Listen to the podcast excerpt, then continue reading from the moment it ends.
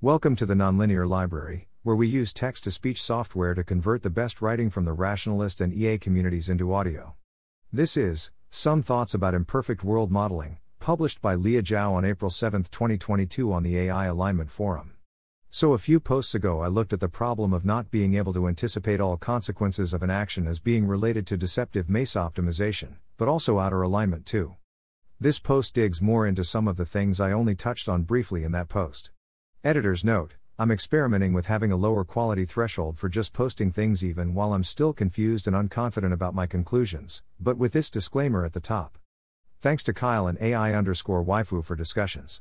Last time, we narrowed down the problem to certain actions we can take now, leading to a world such that if RSA 2048 or some other thing we can't simulate happens, then bad things will happen, brackets added for easier parsing of this sentence.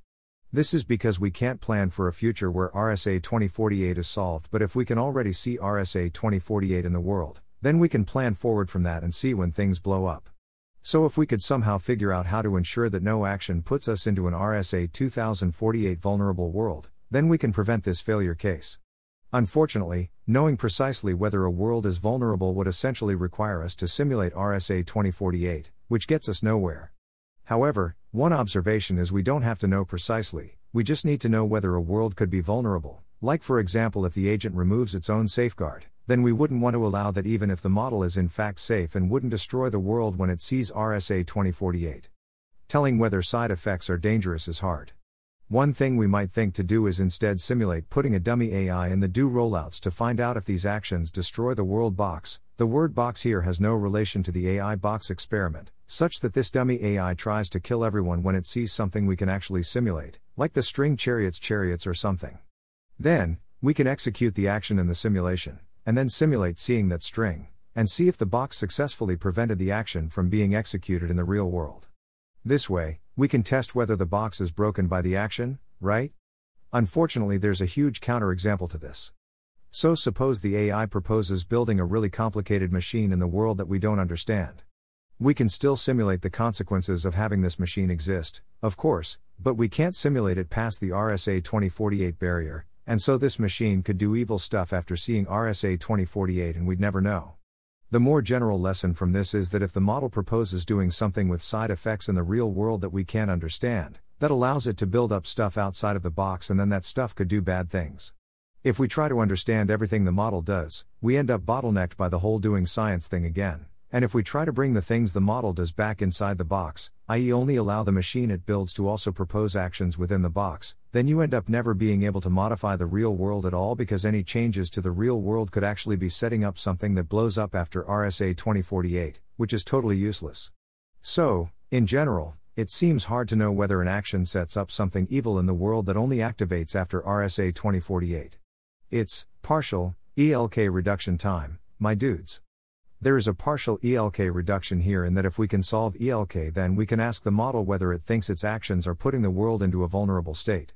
It's worth noting that this wouldn't work if we just asked the model whether RSA 2048 would cause it to kill everyone, because uh, the model could always just remove our outer loop with this whole ELK thing before ever seeing RSA 2048, and trying to prevent that collapses to just asking it whether it puts the world into a vulnerable state, and b, this actually depends on a slightly stronger version of ELK where not only do we generalize to action sequences we can't see, but also to questions we can't see, because we can never simulate question answer pairs of the form if you see RSA 2048, then do you do X? So the prior has to do all the work here. However, this isn't necessarily enough to prevent putting the world into a vulnerable state. For instance, suppose that it's actually very easy to stumble on actions that put the world into a vulnerable state in ways humans can't understand. Then, even if you just have a weak optimizer, say, just best of n based on some value model that isn't really maliciously trying to create a vulnerable state and or doesn't even realize that its actions will lead to a vulnerable state, you still have a high chance of ending up in one anyways. Stumbling into RSA 2048 vulnerable states. One important thing here is that our abstraction where we pretend that RSA 2048 is the only thing we can't model starts leaking here, because the more inaccurate our world model is, the easier it is to stumble into a vulnerable state, because there will simply be a lot more vulnerable states. So, my intuition is that even though in these examples RSA 2048 triggered optimization is a pretty unnatural thing to accidentally stumble upon, In practice, this weak optimizer case matters a lot, because lots of things we might not be able to anticipate could trigger some optimizer we build in the world.